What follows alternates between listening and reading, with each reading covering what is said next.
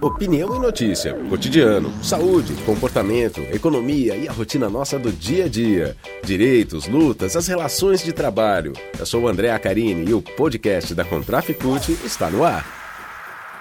Olá, você que nos acompanha aqui nos canais de comunicação da Contraficute, nosso podcast está no ar e traz um boletim das negociações mantidas entre o Comando Nacional dos Bancários e a FENABAN nesses tempos de pandemia do coronavírus e da doença causada por ele, a Covid-19. O Comando Nacional dos Bancários enviou uma lista de reivindicações à FENABAN e nós vamos saber agora o que foi conquistado até o momento dentro dessas reivindicações. O comando fez uma videoconferência na terça-feira, dia 24, para discutir as respostas dadas até agora, até agora pelos bancos a partir das reivindicações da categoria e avaliou a situação com as medidas que já foram implantadas depois da cobrança do movimento sindical. Por exemplo, os bancos Itaú e Santander informaram ao Comando Nacional dos Bancários que acataram a reivindicação e que não vão demitir trabalhadores enquanto a pandemia gerada pelo novo coronavírus, a doença Covid-19, não for dissipada. Vale lembrar que as reivindicações da categoria incluem que todos os bancos não demitam durante, pelo menos durante a pandemia. Até agora, Itaú e Santander já responderam. A presidenta da Confederação Nacional dos Trabalhadores no ramo financeiro, Contraficute, a Juvândia Moreira, que também é coordenadora do Comando Nacional dos Bancários, disse que a suspensão das demissões no Itaú e no Santander durante a pandemia é uma grande conquista. E lembrou que vários setores estão anunciando ou realizando desligamentos, né? vários setores eh, de várias categorias. A Juvandia destaca que a suspensão das demissões no Itaú e no Santander é fruto da luta da categoria bancária que se organiza nacionalmente e se mantém unida.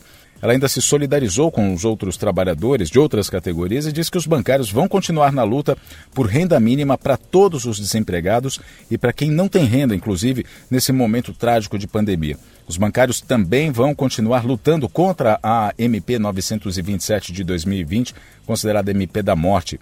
Os bancos também aceitaram liberar grande parte dos trabalhadores para trabalhar em casa, no sistema home office.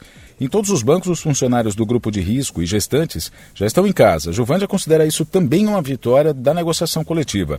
Até agora, mais de 200 mil trabalhadores já foram liberados para trabalhar em casa. E a dirigente lembra que eles têm a garantia de manutenção dos salários e dos direitos. Além de liberar os trabalhadores para trabalhar em casa, a Caixa Econômica Federal e o Banco do Brasil anunciaram que vão manter apenas os serviços essenciais e que o atendimento presencial vai ser apenas para as pessoas que não têm como usar outro meio um modo de garantir a sobrevivência dos usuários e clientes. Santander, Itaú e Bradesco também estão adotando medidas de contingenciamento para a entrada nas agências. A Ivone Silva, que é presidenta do Sindicato dos Bancários de São Paulo, Osasco e região e também coordenadora do Comando Nacional dos Bancários, disse que já há uma diminuição das reclamações que vinham das agências. Ela afirma que a atuação organizada do comando foi fundamental para isso Agora, ela diz, é resolver os problemas que ainda persistem nos departamentos, como as centrais de atendimento em call centers, onde há uma grande concentração de pessoas trabalhando e correndo risco, não apenas de contágio, mas também de assaltos nas ruas vazias devido ao isolamento social. Outras conquistas dos bancários foram as seguintes. Os bancários também conquistaram a antecipação do 13º salário em vários bancos, como forma de garantir a renda e ajuda aos familiares. O Santander fechou parte das agências por localidade e colocou parte do quadro de funcionários em férias coletivas. Todos aqueles que estão com suspeita de terem contraído o vírus e os que tiveram contato com esses foram liberados do trabalho e as unidades em que eles trabalham são higienizadas segundo as orientações das autoridades sanitárias. Os bancos também prometeram intensificar as campanhas de comunicação, inclusive na TV, sobre as medidas sanitárias de prevenção e as posturas sociais a serem tomadas para impedir ou reduzir a propagação da doença. E no portal da Contraficute você também confere outras notícias. Uma delas é sobre o repúdio da Contraficute sobre a postura do Banco do Nordeste, o BNB, que não reconhece o trabalho feito pelos funcionários que estão garantindo os serviços essenciais durante a pandemia. O banco vai impor a esses funcionários o pagamento de banco de hora extras, como determina a MP 927 de 2020, que entrou em vigor no último domingo e que é conhecida como a MP da morte. Essa MP que foi baixada, foi editada, na verdade, por Bolsonaro. O comunicado do banco diz que os trabalhadores com jornada de 8 horas vão trabalhar 6 horas por dia e as outras duas vão compor o banco de horas, ou seja, os trabalhadores vão ficar devendo essas duas horas. O secretário-geral da Contraficute, Gustavo Tabatinga Júnior, afirma que os trabalhadores estão se arriscando para manter o banco funcionando e a direção ainda quer se aproveitar desse momento para acharcar ainda mais os funcionários e que não se pode permitir essa situação. O esforço dos bancários, ele diz, precisa ser reconhecido nesse momento de dificuldade. Outra notícia que você confere no portal da Contraficute, contraficute.com.br, é sobre o desastroso discurso do presidente Bolsonaro na terça-feira, dia 24. Em rede nacional, ele criticou o isolamento social para combater o coronavírus.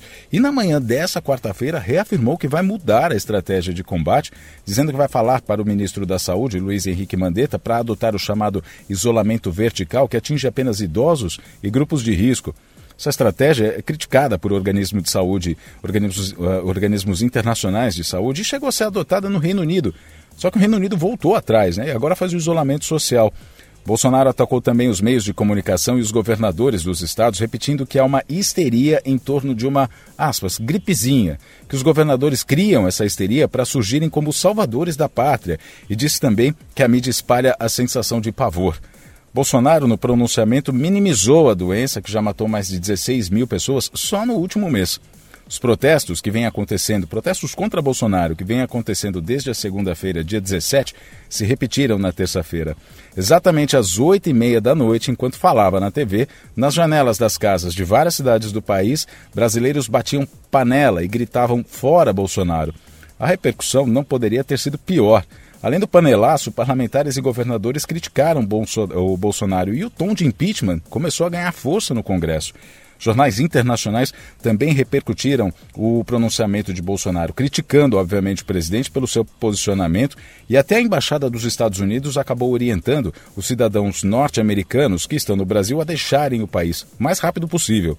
A reportagem completa, inclusive com a opinião de especialistas em economia e saúde, você vai conferir no contraficute.com.br.